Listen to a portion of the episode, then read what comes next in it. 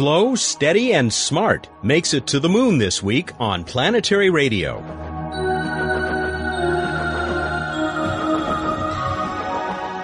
Hello again, everyone, and welcome to Public Radio's travel show that takes you to the final frontier. I'm Matt Kaplan. The European Space Agency is celebrating. After more than a year of gentle spaceflight, pushed along by a state-of-the-art ion engine, Smart 1 has arrived in lunar orbit. We'll talk with Bernard Foing, the ESA's chief scientist and project scientist for this mission.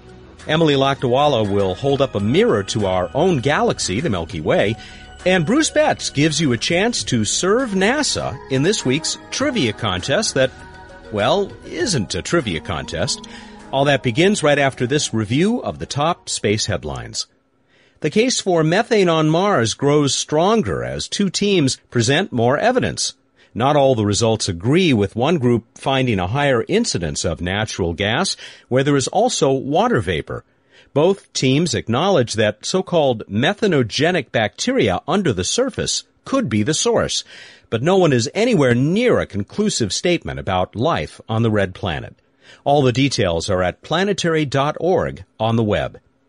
They are the biggest explosions in the universe, making a supernova look like no more than a wet firecracker.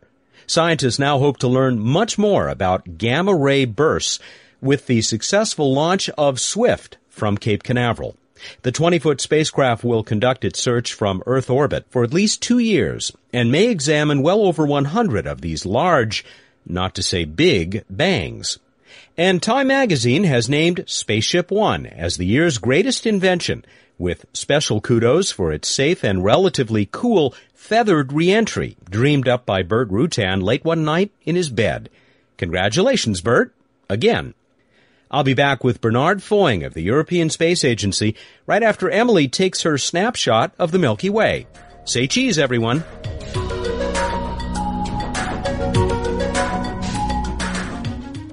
Hi, I'm Emily Lakdawalla with questions and answers. A listener asked, I've seen photos of the Milky Way that make me wonder, how have we been able to photograph our galaxy if we've never traveled outside it? The answer is that we are actually outside most of the Milky Way. The Milky Way galaxy is a flat disk of stars with gas and dust in the wide spaces between those stars. Also, there's a roughly spherical bulge of stars in the middle of the disk in the galaxy's center. Most of the Milky Way galaxy's stars lie within about 30,000 light years of the galaxy's center. Our own star is located about 25,000 light years from the center, lying in the outskirts of the Milky Way, but still on that disk of stars. So when we cast our eyes along the plane of the Milky Way's disk, we see the other stars in our galaxy as a bright band across the sky. But we don't see the bulge at the center of the galaxy. Why not? Stay tuned to Planetary Radio to find out. We last talked with Bernard Foing just moments after the launch of Smart 1. That was in September of 2003. Now, well over a year later, the little spacecraft has reached the moon. Anyone who remembers that the Apollo astronauts got there in a couple of days might be asking, what took so long? The answer is just part of the success story, as I heard from Bernard in our recent conversation. Dr. Foing, welcome back to Planetary Radio and congratulations on having reached the moon. Yes, welcome from the moon. We are so excited that uh, we are now on our first lunar orbit. Uh, we just arrived on Monday, 15 November, for a four days uh, first orbit. We have tested the technology before, the, the ion uh, engine to bring us there and also some of the instruments on board, and uh, everything seems nominal. And at the moment, we are still busy driving around the moon to get closer. One of the statistics that I uh, find the most entertaining that uh, if your little spacecraft was an automobile, you would have gotten about two million kilometers per liter of gas or five million miles per gallon. Yeah, that's right. We, uh, that's a generation, uh, next generation uh, vehicle. Five million uh, uh, fuel per gallon. Uh, that's five million kilo miles per gallon. Sorry. Yes. In fact, we have spent 60 liters of fuel to cover the distance to the moon. We didn't go straight to the moon. In fact, we started from a, an orbit um, after the an Ariane 5 rocket left us in an orbit around the Earth, in so-called geostationary transfer orbit, which are the orbits which are used to send telecom satellites there from there, we use the ion engine alone to spiral out of the Earth and then bring uh, us to the moon. And while this is uh, not the first ion engine used in space. It, it is the first one, well, certainly the first one that has gotten anybody to the moon, but uh, is of a particularly advanced design. Yes, it's based on some uh, technology which is used on some um, satellite to um, geostationary satellite to reposition them. We use it for a very long uh, duration, for 4,000 hours of uh, thrust uh, with this engine. So it was a, a, record. But also, it's the first time we leave the Earth use, using this engine. Even if there have been some uh, missions like Deep Space One using ion propulsion, they use a chemical rocket to leave the Earth's uh, gravity, and then they made full use of the ion propulsion for interplanetary travel. In fact, even if we started from the Earth, we have covered a total distance already of 80 million kilometers, which is uh, start to be uh, like interplanetary distance, except that most of it was covered around the Earth at the beginning. So it's a good proof of concept that you, this technology could allow us to reach someplace like Mars. Yes, we could uh, reach uh, Mars, and uh, with this uh, efficiency, we could bring more cargo if you are a bit uh, patient. But mm. also, we can reach inner solar system destination. We have a mission called Bepi Colombo, which is to go to Mercury in 2012, and another one which um, is to go near the Sun, called Solar Orbiter. And in fact, for the mission to Mercury, Using electric propulsion, we will even cut time. We will be able to go in three years instead of six years. So not only we get more payload ability because we save uh, mass by uh, this more efficient fuel, but also we could arrive faster at some of the far destinations. Is it safe to say that uh, as much as collecting science was a goal of Smart One, at least as much was the goal of trying out these new technologies, which will go way beyond this uh, ion engine? Yes, we were trying to um, test this ion propulsion, we trying also to test new ways of doing business, uh, faster, low cost, um, and harder, and I hope uh, better at the end. Uh, where we developed a spacecraft only in a three years time scale and uh, we tested it. But also we um, wanted to demonstrate new technologies. And uh, the Smart One spacecraft is uh, uh, packed with uh, some very miniaturized technologies. We have sensors, so we we call them the eyes of Smart One. We have a, a visible eye, which is about the size of a human eye, actually. It's a, it's a camera which is very miniaturized using electronic uh, components which are just packed in a cube of two centimeter. Wow. But we have also an infrared spectrometer. These are infrared eyes on board Smart One. And this spectrometer is only two kilograms, 10 times lighter than the, the current generation of uh, spectrometers around other planets. And we have X-ray eyes this is an, an experiment, only five kilogram, which is uh, measuring uh, the X-ray from the moon, but also has looked at the Earth and at cosmic sources during the cruise from the Earth to the moon. And Smart One, has, so it has uh, at least three eyes. I've heard it has a couple of noses as well. Yeah, in fact, uh, yeah, we have uh, three noses. Two are quite long, you know, like Pinocchio uh, noses, uh, about 60 centimeter long. They are on top of a boom, so that you can smell the particles which are surrounding the, the spacecraft. Those particles which are created by the ion engine itself, but also when we switch off the engine, we can uh, uh, smell or measure the particle in the natural uh, electric environment from the Earth to the Moon. And we have also uh, a nose uh, already on the spacecraft itself. We can also listen. Uh, we have uh, two type of antenna. They look like very special ears on our baby actually, and they are measuring a microwave and to communicate with Earth. Microwave at very high frequency. This allows to have a communication in deep space with very high bandwidth. It's a precursor technology for future interplanetary communications, or even uh, communication between Earth and low Earth um, orbit application satellite with very high bandwidth. Uh, the name of the spacecraft, Smart One, does that denote or, or, or, suggest that it is a smarter, a more intelligent spacecraft that many than many have, that have gone before? Yeah, the SMART is in fact an acronym, and actually it was invented by uh, Professor Roger Bonnet. He was the director of science at ESA, and the acronym stands for Small Missions for Advanced Research in Technology. Uh, it's a, a, series of uh, missions that uh, we use to demonstrate technology in space to prepare for future ambitious uh, strategic missions. For instance, uh, these missions that are going to visit Mercury, Bepi Colombo, or Solar Orbiter, or we have even um, astronomical observatories which uh, we would want to in place at the Lagrangian point um, of the Earth moon. L5 uh, and the, the other Lagrange point. points. Mm-hmm. It's a it's a point which is uh, beyond the Earth compared to the Sun, but uh, which is uh, very stable and uh, where we, we could uh, have a huge observatory in the future. But we are also con- also considering using this ion propulsion to put this uh, big infrastructure there, and as well we are looking at possibilities for the future, having a mission to Mars or even a big cargo to the moon which suggests that Europe has uh, big plans or, or, big hopes for space exploration. I hope we can get to that when we come back for the second half of our conversation. But first, when we return, let's talk about uh, the science that is now going to be done now that Smart 1 has reached the moon. Our guest on Planetary Radio is Bernard Foing. He is the chief scientist for the European Space Agency, but also the project scientist for Smart 1, which has just arrived in lunar orbit. We'll be right back after this. This is Buzz Aldrin. When I walked on the moon, I knew it was just the beginning of humankind's great adventure in the solar system. That's why I'm a member of the Planetary Society, the world's largest space interest group. The Planetary Society is helping to explore Mars. We're tracking near Earth asteroids and comets. We sponsor the search for life on other worlds, and we're building the first ever solar sail. You can learn about these adventures and exciting new discoveries from space exploration in the Planetary Report.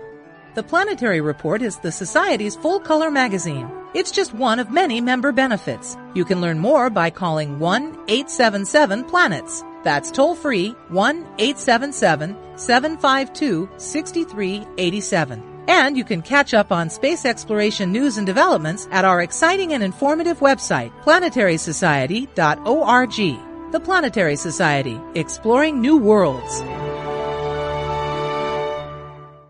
This week on Planetary Radio, we are spending some time with Bernard Foing, who is uh, celebrating, along with the rest of his team at the European Space Agency, the arrival in lunar orbit of Smart 1, Europe's mission to the moon that uh, has been uh, so far such an incredibly successful testbed for a lot of technologies, including its ion engine.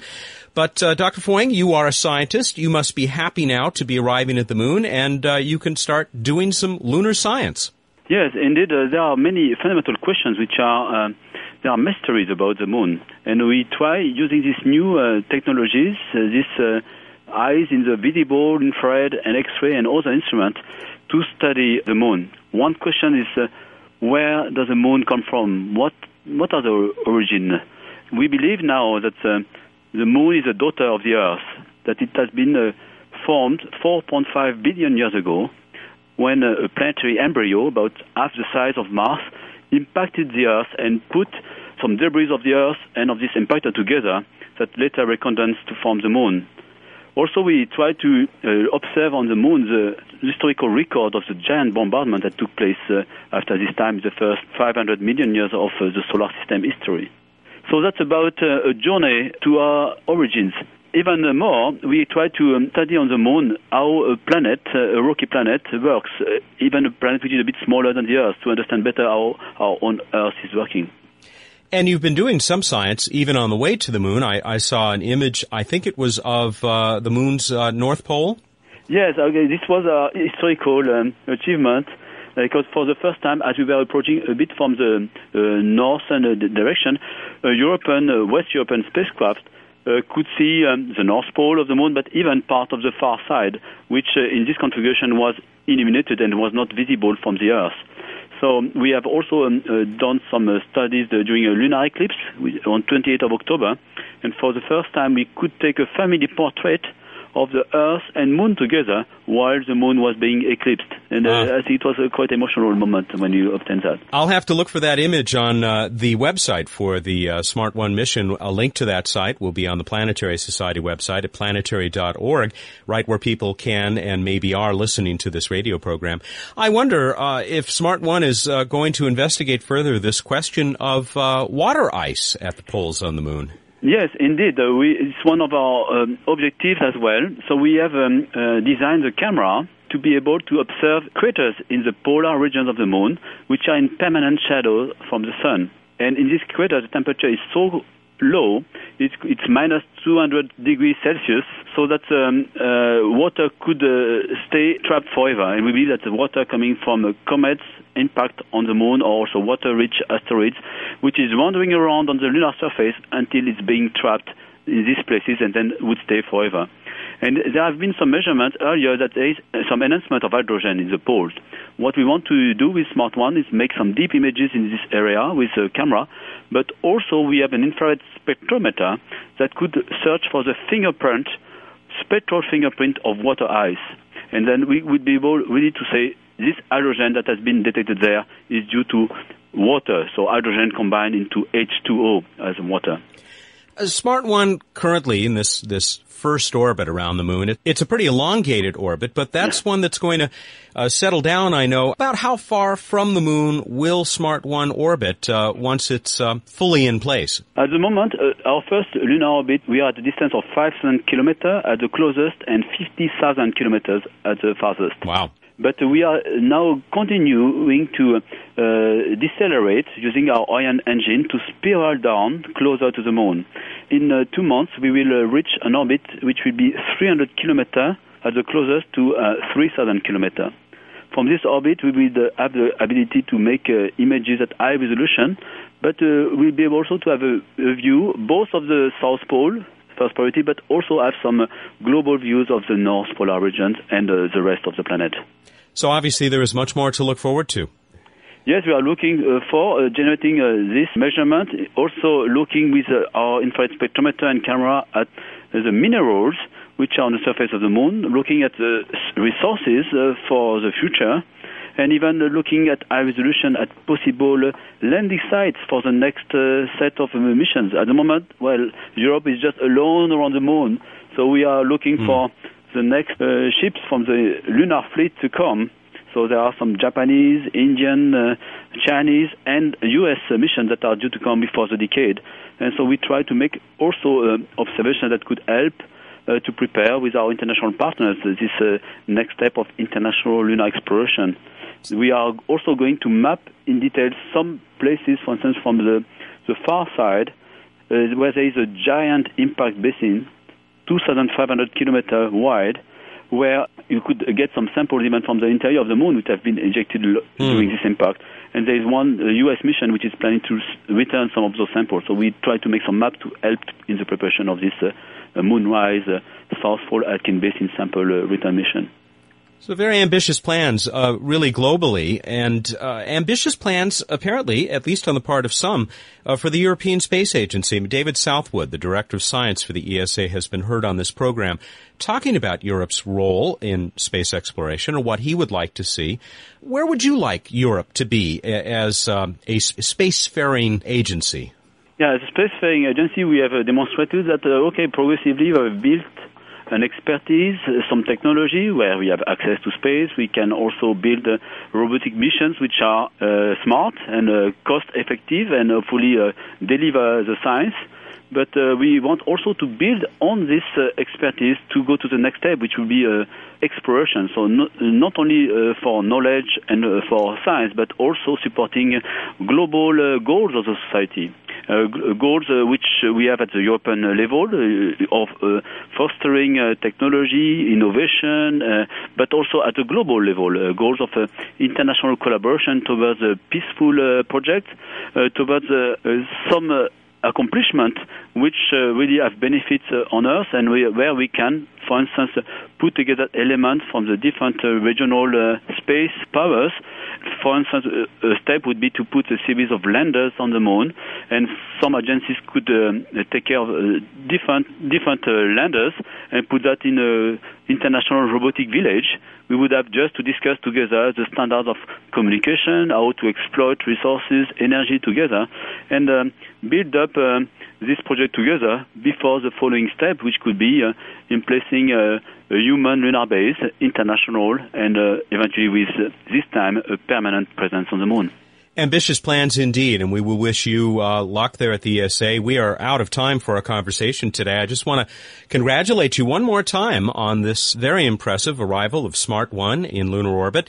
And while we're at it, uh, since you were involved uh, overall with the ESA's uh, work in science, uh, science research in space, congratulations as well on uh, Mars Express, which is continuing to return beautiful photos and other data from Mars.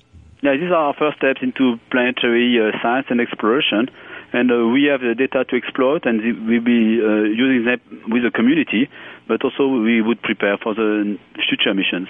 Bernard Foing, thanks again for joining us on Planetary Radio, and I, I hope we'll be able to have you back on, uh, maybe talk about further results as uh, Smart One spirals down into that close orbit around the moon. Yeah, thank you very much, and uh, all the best to the planetary explorers. Thank you. And we will be back with more Planetary Radio, specifically What's Up with Bruce Betts, right after this return visit from Emily.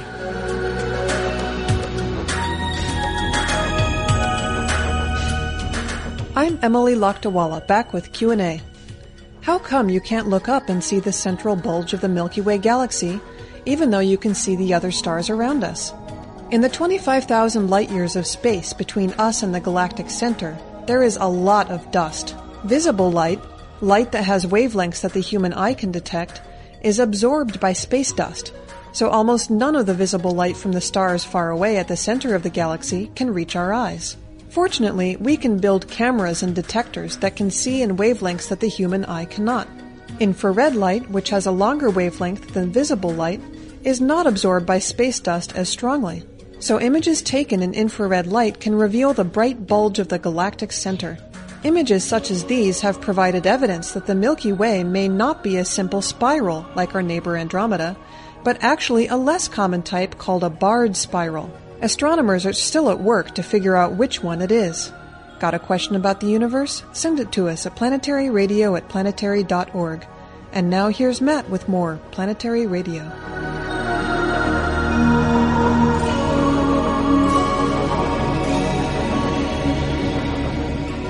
It's time for What's Up on Planetary Radio, and we're doing something we haven't done in a long time. We've got Bruce on the phone. Why? Because he's been under the weather again. You know, you're getting all kinds of uh, good wishes from from listeners out there, and I thought you were fully recovered, only to find out that uh, that you have not been well.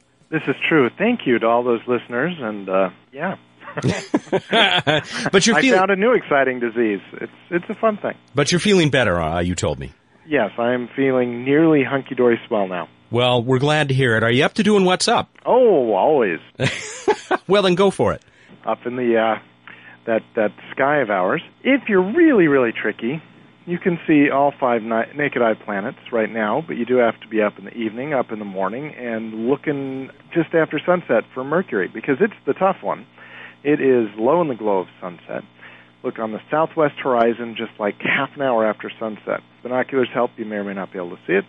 You can see Saturn rising in the evening around 9 or so in the east, and it is to the lower right of Castor and Pollux, the two bright stars of Gemini.